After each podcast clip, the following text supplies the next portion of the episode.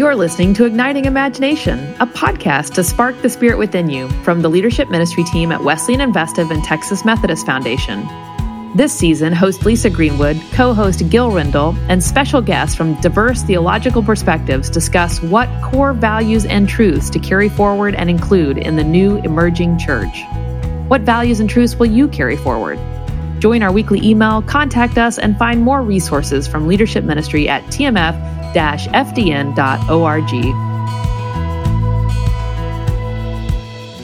Hi, friends. I'm Lisa Greenwood, back with my co host for this season, our good friend and colleague, Gil Rendle.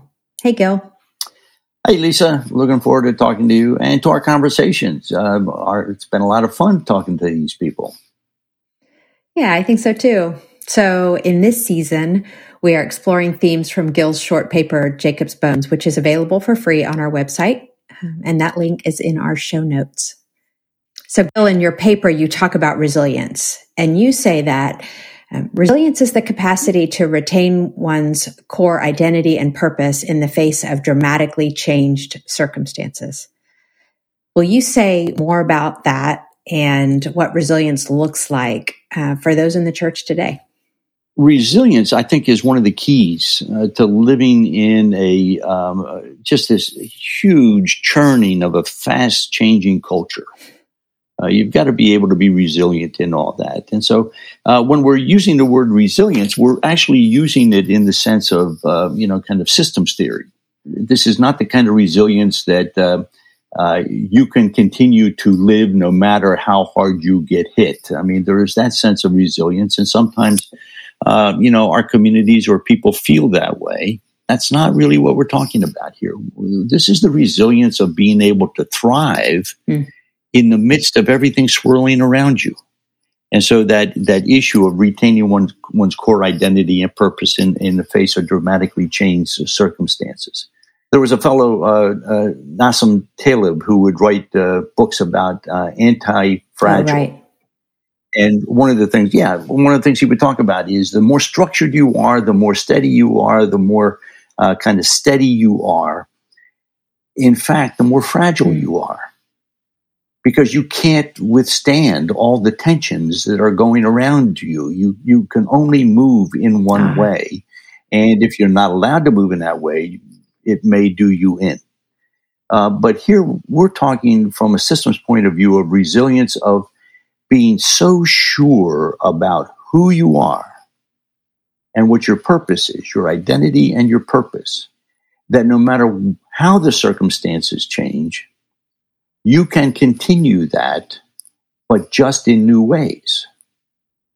So it isn't how you do it, it's who you are and why you do it and then the rest of it is up for grabs. When I'm talking to groups about this, sometimes I'll uh, talk about birds. You know, any species of birds that has its own uh, kind of uh, environmental niche, and they know how to do what they need to do. They know how to nest there. They know how to feed there. They know how to propagate there. They have it down pat. And then suddenly their environment changes. The forest gets cut down, and they build uh, houses instead or the weather changes in a long pattern and everything. Okay. The bird still has to be a bird. Mm-hmm. it still has to be exactly what it is. And it has some things that it has to do because that's what it's there for. It still has to nest. It still has to propagate. It still has. And so the, the species that thrive are those that can adapt quickly. They are resilient. They don't stop doing the necessary they just find really different ways to do it. And I think that that's one of the things about uh, you know congregational life right now. Our our um, our culture has changed so much. Our surrounding has mm-hmm. changed so much that we have to do it in new ways. Well, the dilemma is that we've got a lot of congregations trying all kinds of new things, but they right. don't know why. Okay, what they didn't get down was the identity and the purpose. They're not really sure about who they are and why they are.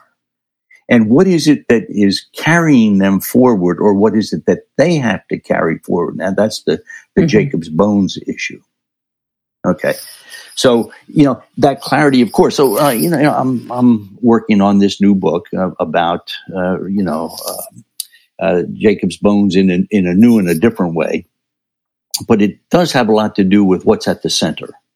Uh, what cannot change. And so mm-hmm. I started to play with that, you know, and, and I'm, I'm thinking uh, not so much trying to answer this for everybody else, but certainly for myself and for the church that I'm part of. And I'm trying to think what, what is at the center. So I'm thinking about what is the treasure yeah. that has to be carried ahead of all the things that we say we believe.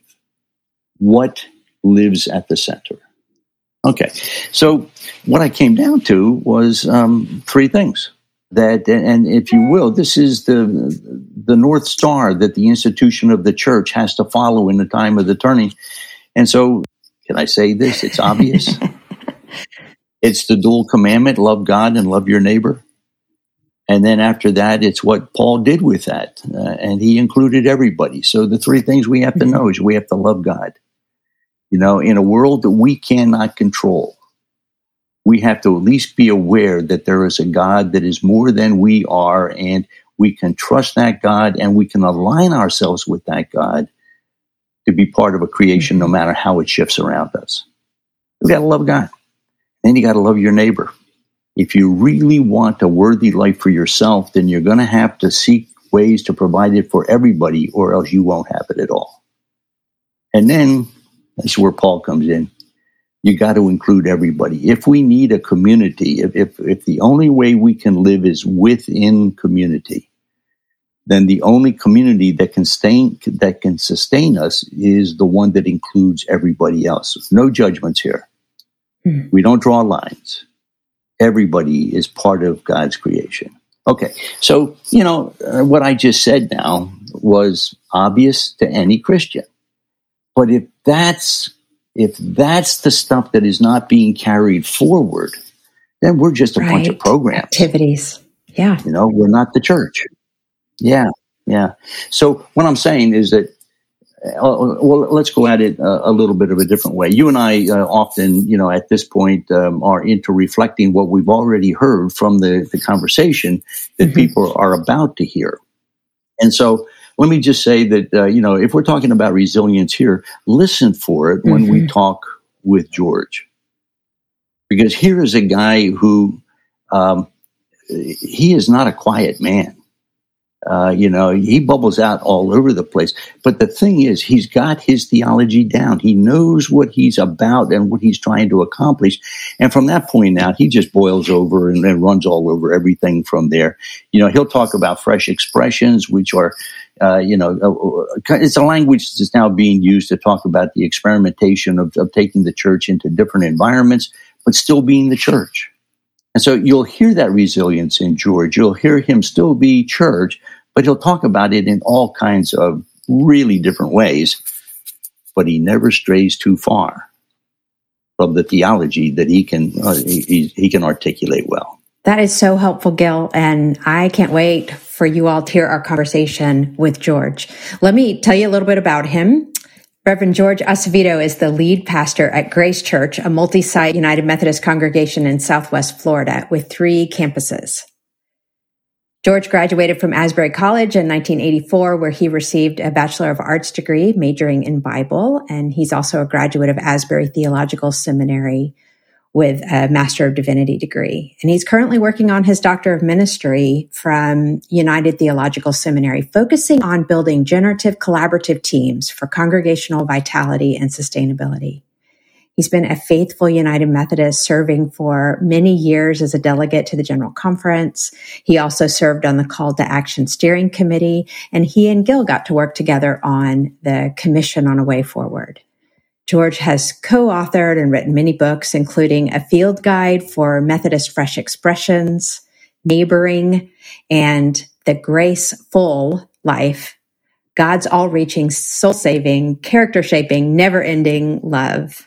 Before we go to the interview, let me say a word about fresh expressions because this has been a movement that started in the UK and came to the US and that Florida has really embraced. And, and George has been a leader in this movement. Uh, he and Michael Beck, who he re- refers to. And fresh expressions is an effort to move into the community where the people live and work and play and to really help people to, to form community and to know the gospel and and really to meet Jesus, if you will, in literally fresh expressions of what it means to be the church. Um, if you haven't heard about it or seen it, I hope you'll um, you'll Google Fresh Expressions. We'll put a link in our in our show notes um, so that you can hear more about it. So, without further ado, let's move to our conversation with George.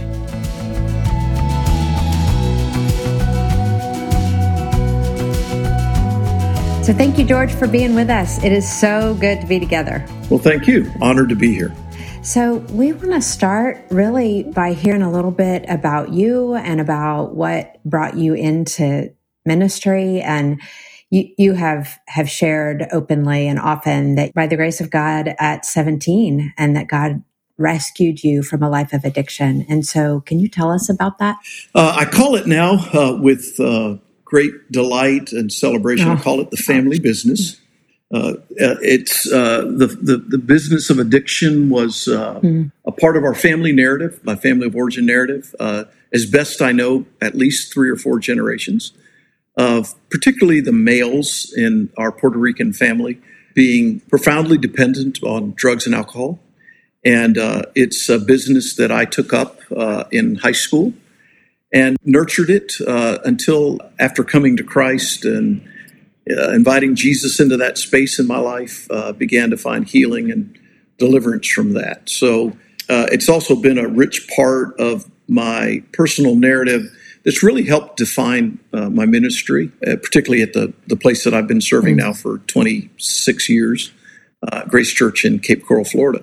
So, can you say more about that? About how those recovery and healing ministries sure. have been an important part of of your ministry at at Grace Church? Yeah. You know, one of the things that you learn in undergraduate school and in seminary uh, is that the word for salvation, often uh, the Greek word there, that we sometimes just simply think of as the transactional mm-hmm. thing that happens. Uh, you know, Christ's righteousness for our own righteousness uh, also has a, a, a richer, fuller meaning of healing.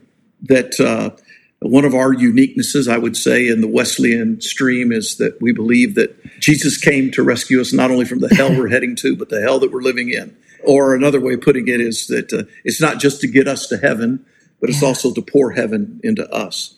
And so, deep within our theology and the early practices of Methodists uh, was this desire to see the goodness uh, and the grace of God uh, penetrate uh, our addictions and our afflictions and our compulsive behaviors. And um, so uh, when I came to Grace Church uh, 26 years ago, uh, I taught our people that let's begin to pray that we would be mm. the church for people that nobody else wants. Later, we said, help us to be mm. the church for people that nobody else sees and wants or sees, the forgotten people on the margins. And we knew that churches are often guilty of what I call um, spiritual malpractice, uh, meaning they offer Jesus the healer without offering uh, the people, the places, and the processes for Jesus to heal. And so I wanted our church to be a place where uh, the people on the margins of our community could come and experience the healing ministry of Jesus, which is salvation. And that we would need to create people, places, and processes. And at the core of that has been our recovery ministries, uh, which we've been doing now for uh, 22 and a half years. Uh, and it, it's uh, a community within our community that uh, we use the 12 steps of Alcoholics Anonymous with Jesus as our higher power. And uh, we've just seen remarkable life change. Mm. I call it getting a front row seat at life change. And so that's been a rich part of not only my own personal journey, because probably about 10 years uh, into starting that ministry, we discovered that my youngest oh, son had taken up the family business. We had uh, a hellish 15 years with our youngest boy as he struggled with an addiction to opiates, who I'm glad to report uh, has spent the last four and a half years uh, clean and mm-hmm. sober. And we have a beautiful relationship. And uh, so he's a, he's a, a miracle of God. Yeah, yeah, it's been a, been a beautiful journey. So, but our church has kind of kind of garnered that uh, vibe, that uh, ethos of being a place for broken people, and I think it reflects. I think it reflects uh, some of the very best of our Wesleyan tradition. George, can we uh, kind of go a little bit deeper on that, uh, and particularly sure. the role of healing within Christian ministry. I've got a, a friend, uh, Scott Morris, who says that Jesus uh, spent about a third of his time talking about healing, and so the church doesn't get a pass on that. We just don't hand it over to the hospital, and uh, yeah, uh, we really have to get involved with that. And so, you know, uh, his language and what you're doing suggests that healing is an activity of some form. It is um, a practice of the church. And I heard you say that your church follows the 12 step uh, process, but talk more about it from a discipleship point of view. Sure. How does the church heal? How does it go about healing? There's a, a lot of conversations uh, in the recovery community about, mm. you know, kind of like what's the magic that happens. And I'm convinced that the magic is the healing community itself.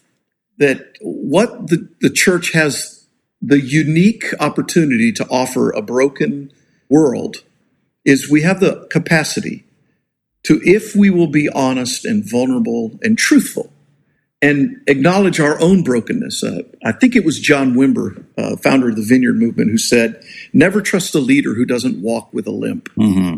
Um, so, uh, healing ministry in the church, I think, begins uh, with leaders who are willing to acknowledge their own limp. At, at Grace Church, we say everybody's got an it. You might not know what your it is, but you can ask the people who are closest to you, and they'll gladly tell you what your it is. And you might not want to talk about it, you might not want to uh, think about it, but it is very much a part of your life. And it is our compulsive behaviors, our addictions, our afflictions. Uh, Saddleback calls it, Saddleback Church, Rick Warren, uh, at their Celebrate Recovery, they call it their hurts, habits, and hangups. And Jesus didn't come to just forgive us of some nebulous sin thing, principle, Paul calls it, that's at work within us. Uh, he, he comes to heal us and deliver us from the uh, childish things that Paul says we can put away in 1 Corinthians 13. Uh, he comes to heal us from the wounds of our family of origin and the traumas that we experience. To, uh, he comes to heal us from those obsessions in our life, uh, whether it's eating too much or shopping too much or uh, drinking too much or or having too many relationships that are unhealthy and having no boundaries in our life. Um, Jesus comes to heal us of those things. And uh, it, the scriptures are filled with it. Your friend Scott is absolutely right. Uh, we tend to talk about the ministry of Jesus as being preaching and teaching and healing. And we pretty much got preaching and teaching figured out. But we don't talk much about healing.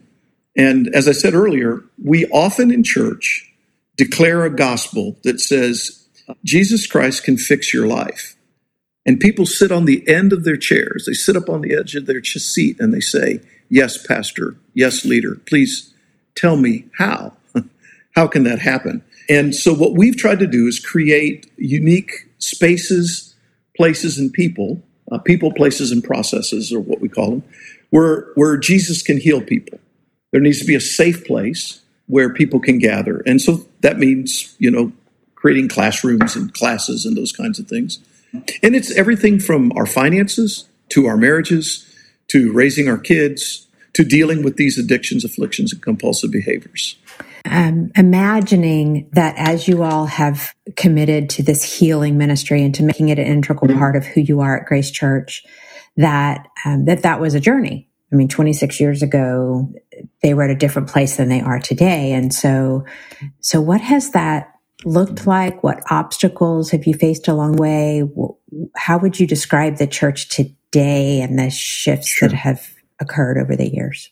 Yeah, I, I have this conviction that uh, spiritual leaders primarily do three things they build healthy and holy teams who cultivate, secondly, uh, cultures, transformational cultures and environments, and who practice and get better at making more and maturing disciples of Jesus. They create processes for disciples or make the making of disciples uh, who are maturing. And it's that second piece that I think that you're asking about is about the kind of culture, the environment. It's it's the softer side of of parish work, of local church work. And I would say that that's been created by cultivating a team of people. Um, I, I don't know the exact language, but uh, I remember Chuck Hunter one time saying that Mr. Wesley, when he was preaching uh, in the fields, his teams were walking mm-hmm. through the crowds looking to see whose eyes were lit. In every church, there are women and men whose eyes are lit. And I would tell you that 26 years ago, uh, the eyes were pretty dim. I was 36, uh, the youngest person, hmm. one of the youngest people in the church uh, with our two sons, my wife and I. And the lights were almost out. But we did find uh, 30 people, ironically, who had been on the walk to Emmaus, of all things. And uh, they were saying things to me like, we want to have happening in our church what happened out at our Emmaus weekend. And, uh, and those 30 people were the folks in whom I invested most of my time in those early days trying to create these healthy, holy teams who could uh, embody the very life of Jesus which is for the people on the margins. And so uh, it began there. I would say strategically, we began to launch ministries like Stephen Ministry. And then uh, several years in, about uh, uh three years in, four years in, we launched Celebrate Recovery using the model from Saddleback Church out in California. And I would say, uh, from the language of the book Tipping Point, that our tipping point happened about five years after we launched our recovery ministry where I heard the language shift in our congregation from those people to our people. Uh, but it took it took years and years of cultivating. I I probably every three or four years would preach a ser- series of messages, and our team would preach a series of messages using the twelve steps of Alcoholics Anonymous as kind of the foundational teaching uh, th- on our weekend worship services. We're happen to be in one right now uh, during Pentecost that we've entitled Higher Powered, and uh, we launched it last weekend on Pentecost Sunday. We're talking about uh, there's a lot of conversations in recovery mm-hmm. community about Jesus as your higher power, but what about the Holy Spirit as your higher power? And so we're walking uh, in a four week series through the power and the presence of the Holy Spirit to lead us to healing and deliverance. So part of our strategy, uh, Lisa, was and has been to preach about this and to use the preaching office as a place uh, to do that. And then, you know, we're just, we offer both traditional and Christian recovery seven days a week at all three of our campuses. Well, George, you, uh, at the center of everything you're talking about here is the community. You said that's the community itself is the magic, and then you talk about mm-hmm. a community that's able to uh, find its identity, so that um, those people are our people. Uh, the thing about communities is that uh, they can go stale. They can they can actually mm-hmm. get unhealthy. Um, yeah. So, how do you maintain health? I think there's two things to that. You know, you know, how do you make yeah. sure that the community that you are offering to people is healthy, and how do you keep yeah. yourself healthy so that? And when I'm talking about that, you know, you know how easy it is for a community to get stale, uh, to get complacent, to get comfortable. You know, to simply enjoy what they've always already discovered themselves. How do you how do you help mm-hmm. keep that stirred? Well, I, I I'm a big believer that the most important and the hardest thing to lead in a spiritual leader's life is themselves. Organizations are a piece of cake compared to leading ourselves, typically, as difficult as organizations are to lead. It's leading our life well. Paul said to Timothy in 1 Timothy, I believe it was chapter 4, can't remember the exact verse, chapter, keep close watch over yourself. And then he added, and your teaching or and your doctrine or and your and, and so you know, Paul had this impulse to the young Timothy, likely the pastor at Ephesus, that he needed to keep close watch over himself. In our own tradition, uh, there's a beautiful relationship that my friend Jim Harnish first taught me about, about the relationship between hmm. John Wesley and uh, John Trembath, who was one of his preachers. And uh, it was to John Trembath that he said, you know, you're not a good preacher because you don't read much and you don't study much. And uh, he said that famous line, fix some part of every day for daily devotions with God, that sort of deal. I don't have the exact quote, but, and it, it's this impulse in Mr. Wesley to say, lead your life well, keep close watch over your life. And I would say one of the graces God has given me uh, has been that I have welcomed in my life all kinds of avenues to help me stay um, spiritually attuned. I'm a, I mentioned earlier that I I've been devouring Tod Bolsinger's uh, book, uh, Tempered Resilience, and uh, he talks about having uh, front stage, backstage, and offstage friends. And he, there's a quote in his book, and again, I'm going to butcher it. I don't have it exactly, but he says that uh, for a spiritual leader not to have, and he uses the language, spiritual directors, therapists, counselors, and coaches in their life at every moment of their leadership. He calls it is leadership malpractice. And so as I look over the landscape, I've been a pastor almost 40 years now, and I can say with great confidence that I've had coaches and spiritual directors and therapists and mentors all along the journey. Um, I've welcomed that as a part of my life. And so that's part of what Gil, I think, at least for me, has kept it fresh.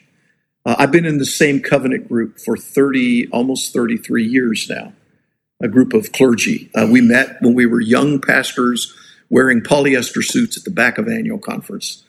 And uh, we meet twice a year. We text 25, 30 times a day, everything from silly memes to important scripture verses and uh, quotes uh, that we're learning. Uh, my therapist is on speed dial. I meet with my spiritual director uh, uh, every month. I have a, a, coach I meet with every other week. I'll meet with him tomorrow morning. So those have been a regular part of my personal life. I think they're invaluable. I do think the sickness unto death for most spiritual leaders, and I use the phrase spiritual leaders purposefully to include both clergy and laity in this conversation, is uh, is isolation. Uh, it is the sickness unto death, and um, so as a leader, I've tried to model that for our teams, and so as our church has grown from a few hundred people to a few thousand people, uh, from one campus to several to three campuses now, and a whole bunch of fresh expressions of church, and as our staff to to lead those ministries has grown as well, it's become a part of the kind of covenanted understanding of what it means to be on our teams. And that extends even to our lay teams. This is not just something for the paid Christians, you know, this is for everybody. Uh, one of the things that I'm learning in my doctoral work is that Mr. Wesley created a discipleship system that called out the very best in everyone. And that's why entire sanctification is the bullseye of the Methodist movement and not salvation. Because entire sanctification says that whether you're a chambermaid or whether you are a member of parliament, there is kingdom potential in you. And part of the Wesleyan discipleship system was to release that kingdom potential in every human being. Um, it's why, uh, and I've done a lot of research and I've asked a lot of Wesleyan scholars and historians, you really can't find a leadership development track in the early Methodist movement. Right. And the, I think the answer is because he believed everybody was a leader. Mm-hmm. They had some level of leadership capacity. And um, Lovett Weems has written about that uh, a little bit, uh, but not many have written about uh, that, that really it was, they created a culture, a disciple making culture where everyone was released. And so part of the way we've tried to keep our church from that kind of drift, um, one of our great hymns, Prone to Wander, Lord, I feel it, prone to leave the God I love uh, is is that it's it's we've been pretty relentless. Um, a, a friend of mine came to join our staff a number of years ago, and he said, "I've discovered at Grace Church that just when you think you've scored a touchdown, you move the line ten more yards." And so that's been, I mean, that's been a 26 year practice. Mm. Um, just as we're kind of getting there now, our problem is we don't stop long enough to celebrate a little bit and then move the 10. I have a propensity to want to keep moving the 10 yard line uh, to 10 yards uh, much too quickly. And so we've gotten a little bit better at that. But, you, you know, uh, a church, uh, a denomination, uh, a ministry has to have, you know, those, it's kind of passe, but those big, hairy, audacious goals, those, the, the kind of next steps for us. And so, you know, whether it was in the early days with recovery ministries or transitioning from traditional to contemporary worship or uh, launching small groups or becoming a globally focused church, whether it's becoming multi site. And now in these days, it's fresh expressions of church. We're constantly setting out in front of us let's let's find some God honoring, kingdom expanding vision that we can move towards, and that's kept us on our toes. I think, Gil, um, all of these years. Well, if I can, let me follow up because uh, you know language is sometimes important for people who are trying to sort out what they're doing. And at one point, you talk about a discipleship system, and this was when you were talking about Wesley. And so, a system is something that we mm-hmm. often think about as having a particular way of doing. You put practices and you put steps in front of people, and they follow it in order and so forth. But then you also talked about a disciple making culture. Now, a mm-hmm. culture is different than a system. A culture is much more open ended, and people can find their ways in, in different ways along the way. How tight or how open does the church need to be in order to invite people into a relationship with Christ? Well, that's a great question. I, I think the church has to be uh, a place of um, radical grace and healthy disciple making. And I think it was Max Lucado probably two decades ago, maybe three, said something like, Jesus loves you right where you are, but he loves you too much to keep you there. Sounds like a good Methodist thing that would be said. You know, it's this sense of, do you expect to be made perfect in this life? There's, there's a movemental part to it. So, uh, you know, we have words to describe our disciple making process. Mm-hmm. Um, when I was a student at, at, at Asbury, uh, Dr. Steve Harper was one of my professors. Particularly, I took him in, in, the area of spiritual formation and Wesley studies. And he said in his book, uh, The Way to Heaven, that for each stage of this is again, this is I'm not exactly quoting it, but for each stage of grace, Mr. Wesley created a formative element for that stage. And and, and what that meant was uh, we teach our kids in confirmation about God's wooing prevenient grace, God's saving grace, and then God's sanctifying grace mm-hmm. uh, as this, this movement of grace that we experience. And Mr. Wesley created formative elements, and I think those are the systems. I call them the buckets for that grace to be at work. So the United Societies was the place where prevenient grace worked. It was that invitation to come. And so I ask our Methodist tribe regularly when I'm invited to speak, uh, I'll ask things like, where is it safe not to follow Jesus in this church? Or, or, or maybe a little more prophetic, I would say, I think we Methodists believe in prevenient grace. We just do ministry like we don't believe in mm, prevenient grace. Mm-hmm. So we don't risk. We're, we're not uh, a woman. I got the most mm. unusual text I've ever gotten in ministry, literally a few weeks ago, and it was uh, a text sent to several of the pastors and staff, and it said, hey, does anybody here know a stripper? and I thought, what, whoa, whoa, whoa, whoa, what's going on? And uh, the next text was, uh, we're launching a dinner church at three, a dinner breakfast at three in the morning for strippers when they get out of work. And we're looking for uh, the person of peace, uh, to use the language of Jesus and fresh expressions, the person of peace who could help us launch a ministry in the, uh, in the strip club industry. And that's saying that God is at work in the strip club. And Mr. Wesley created a place for that, a space for that, and a people for that. For justifying grace, only a membership qualification for being in a class meeting was a desire to flee the wrath to come, meaning I was, I'm seeking God. And uh, I believe it was Tom Albin that said in some of his research if you weren't a follower of Jesus in a class meeting, that it took somewhere around three years for you to become a follower of Jesus. And so that became the space for justifying grace. And that once a person came to faith in Christ, they then uh, moved into the bands where sanctifying grace was at work and where they could cooperate with sanctifying grace. So, 300 plus years later at Grace Church, we talk about reach ministries, those ministries where the church is in the community and world, engaging it and inviting the world to know the love of God. And then we have connect ministries where people connect with Jesus and our fellowship, our community.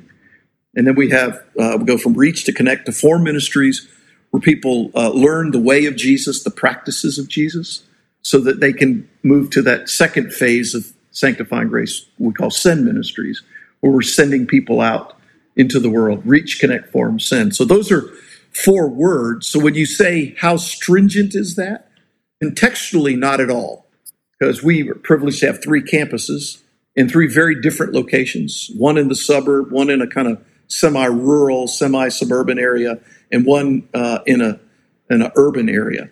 And we uh, each use the same discipleship path: reach, connect, form, sin. But how that plays out in each of those contexts is unique. So you said this statement that I want to follow up on. Where is it safe not to follow Jesus? Will you just say another word about that? Sure, sure. I, I, think again, I, we we we believe in prevenient grace. We believe that God is drawing people in every space and every place to God's self. We just believe that. We've experienced it. Uh, I always tell our folks that you know prevenient grace best when you turn around and look back. Hmm. You seldom know it when you're in it. Right. You, you, just look back and you go, "Oh yeah, well, that, that, was God. That was God. That was God." You know, my, my first prevenient grace moment was when a girl named Chris in the seventh grade broke my heart. I know it's hard to believe that a girl broke up with me, but she broke up with me in the seventh grade. And, and I still remember crying out to God, saying, God, where are you? You know, why have you abandoned me? You know? And so we believe that God is at work. Our hearts are restless until they rest in thee. Uh, N.T. Wright talks about there is an echo of a voice inside of every human being that something is amiss. And so we believe that God is at work in every person, in every human heart. But do we have the courage to join God in those spaces and in those places and amongst those people who are who, who may be very far from God? And where is it safe in your church for those kinds of people to be not yet professing Christ, not yet on the disciples' path, but interested, uh, and maybe in some cases disinterested? And so uh, we throw a lot of spaghetti against or pushing back or questioning or, questioning. or absolutely, or absolutely. fill in the blank, right? So we throw a lot of spaghetti on the wall and we see where it sticks. And then if it sticks, we we add more fuel to it and try to build around that. Um, we've tried more fresh expressions that haven't worked. I, you know, in, in, our tribe, some folks have heard about some of the kind of innovative things we've done down in, in Southwest Florida. But what what what what I need to remind everybody is, I would say that for every good thing that you have maybe read about or heard me speak about, I can take you to 10 other things that didn't work. And yeah. one of the things that I believe the church might be might be its sickness unto death is its unwillingness to take risk. The only thing that will that will shift the down death spiral in a local church is radical risk. It's going to take radical hmm. risk. And I think God gave us an, a, a gift in COVID. Not that COVID was a gift, but the, the result of it was I think it, it's made us all begin to think, oh my gosh, how do we reach people for Jesus when we can't gather on Sunday morning at 11 o'clock in our rows? I think it became a contextual opportunity for us to see is the gospel nimble enough to work in every place, in every season, and with every challenge? And uh, at Grace Church, we found that indeed it did.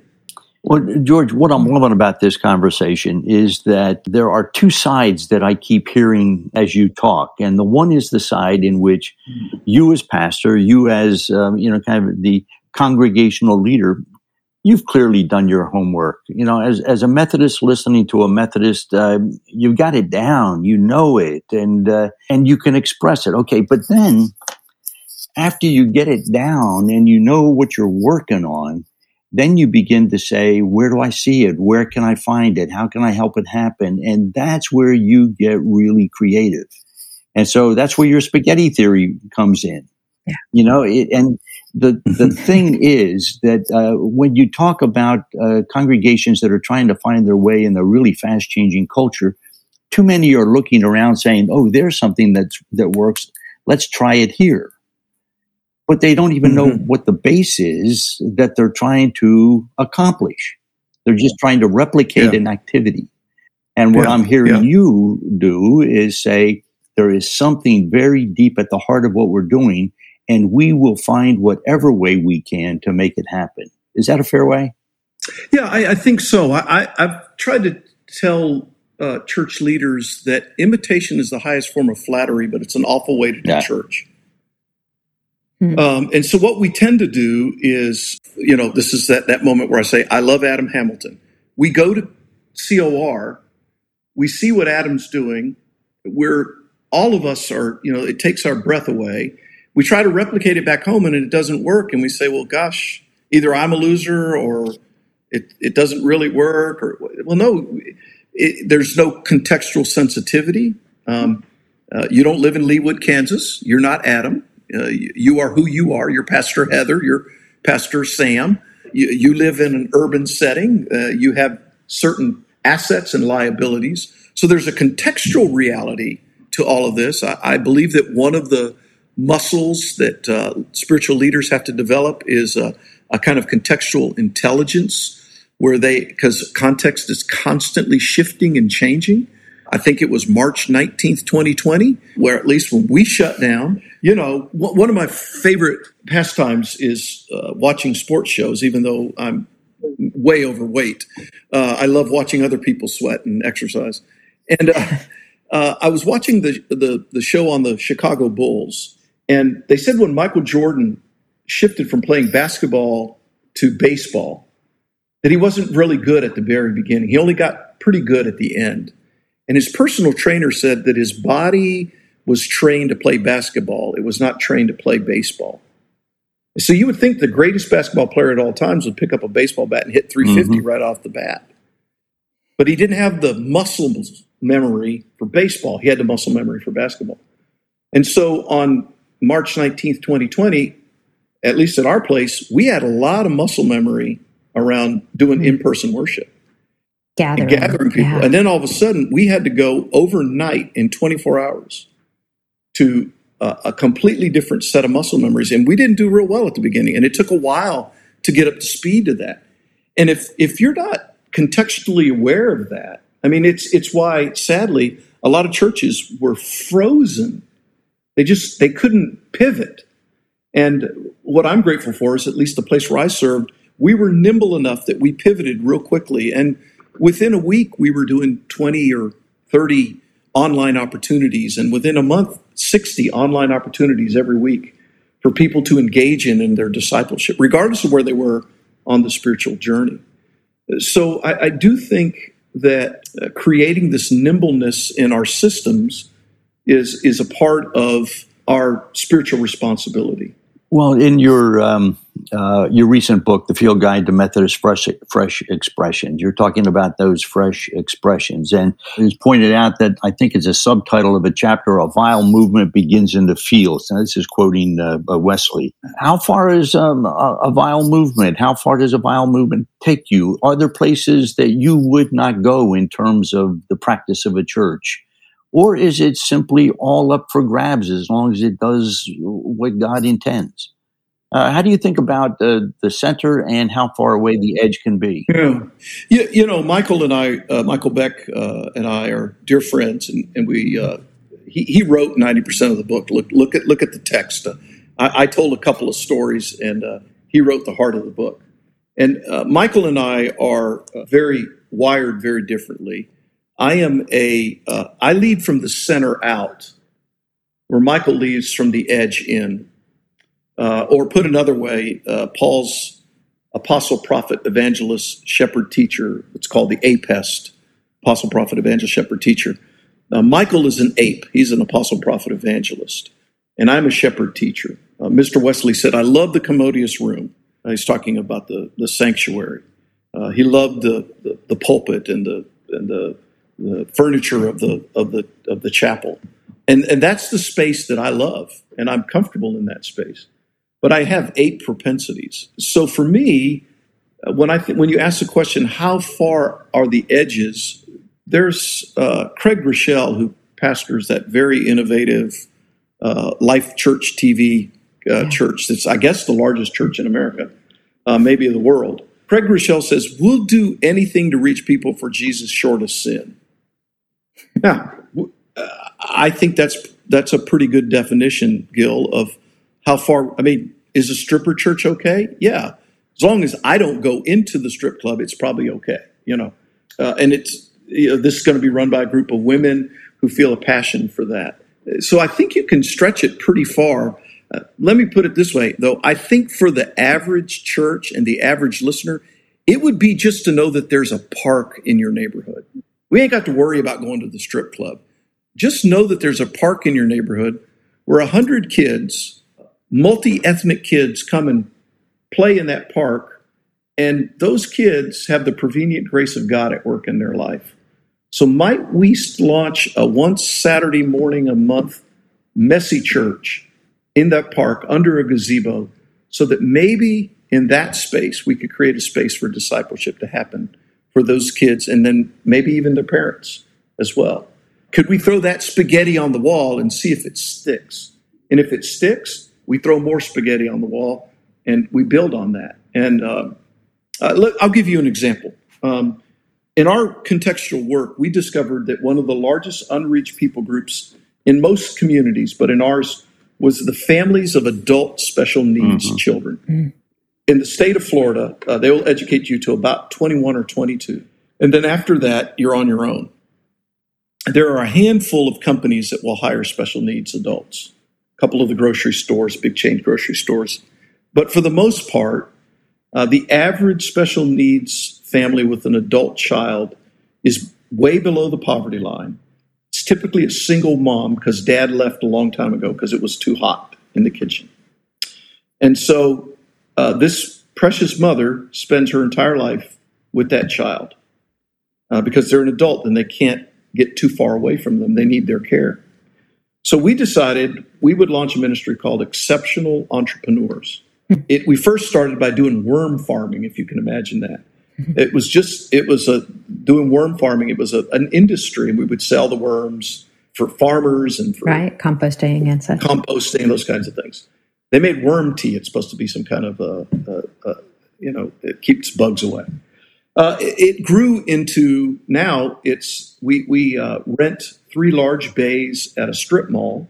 They have a wood shop in it, and they make wood products everything from chairs for your patio deck to Christmas gifts to you, you name it, a wall art, uh, outdoor art for your yard.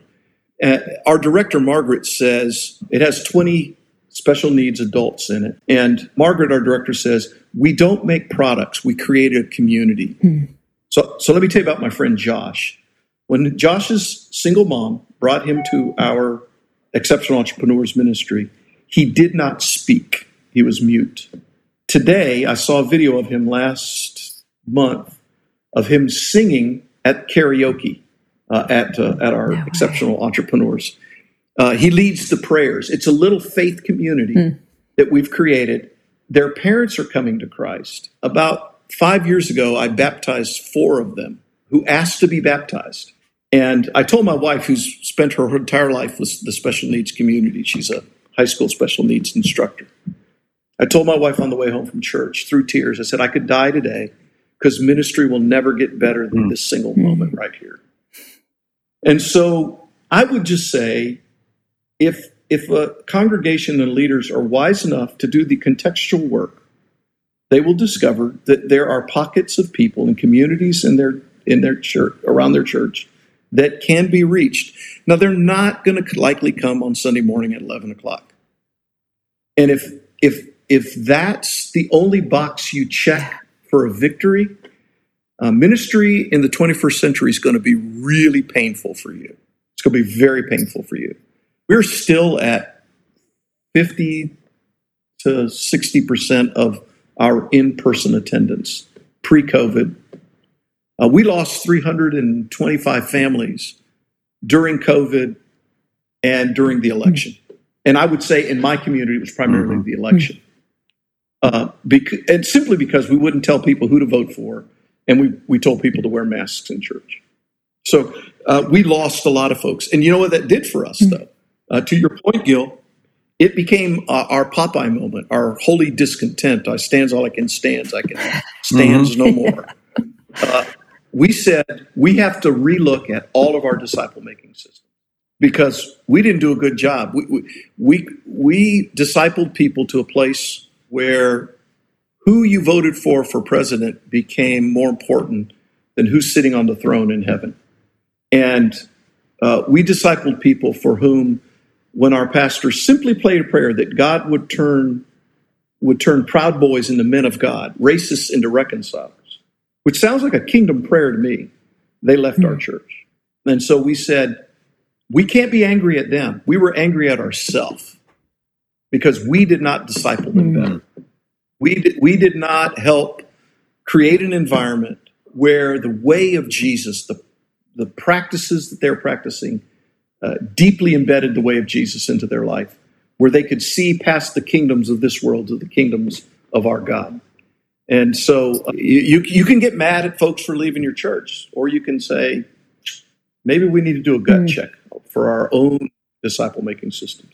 That's powerful, George. And, and I think so helpful for so many who are listening who are struggling with what it means to be in a, you know, in this quote unquote post, although it's not quite post COVID pandemic mm-hmm. world and to be the church. You know, they're not back where they were before. They don't know what to do with that. And, um, and so hard to lead in this polarized time and, and to hear from you, George, what that, what you're doing with that. Um, it is, is really, I think, important and, and a powerful witness. So I appreciate that. And I, I have one more question for you. But before we get yeah. there, I want to say that sure. um, there are so many directions I still want to go. Right.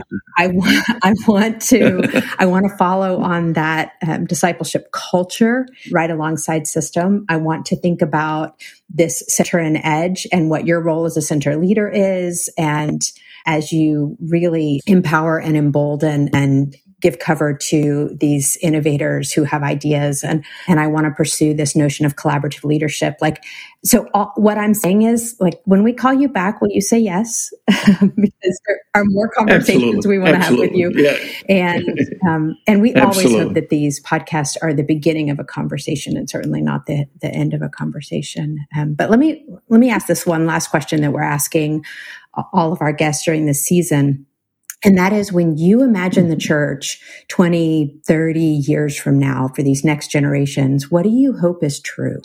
You know, you, you sent that question to me earlier, so I should have had this question like ready to go. But I've but I've really mm. agonized over it uh, when when Blair sent it to me because yes, there's a piece of me for whom I, I could go down, if you will, the doctrinal theological pathway and say, well, I hope that we can embrace X, Y, and Z about the Christian faith. And there's some truth to that. There, there, there's very much truth to that. I could go down the practices path and say, you know, I hope we have a turbocharged tradition where we embrace the ancient paths of disciple making, you know, from scripture reflection to communion to all of those kinds of things. I think I could go down the missional path and and have some words around. I hope we'll be once again. I was privileged to sit at a table for two days with uh, mm. N.T. Wright. There were just four of us, and I was at the table wow. with him, and it wow. was like I, I just shut up and took notes. And I asked him one question. I said, "What is it that was the distinguishing marker of the first church?" And this wise, saintly man said, uh, brilliant scholar said, he said, it was their love for each other and their mm-hmm. love for people on the margins. And so, you know, I could go down that path and say, I hope that in our practice of ministry, we would have, we would create spaces where people deeply loved one another and where they loved people on the margins. And so I guess yeah. I'd say all of that. I guess I'd say, you know, I, I think there's some core theological convictions that I hope we'll hold on to about the nature of God and about grace, about the authority of Scripture, and those kinds of things. I hope we would uh, travel down the path of the ancient ways and the uh, but turbocharge for our contemporary context. And then I hope we would also practice some missional things that that distinguish us from the Rotary Club.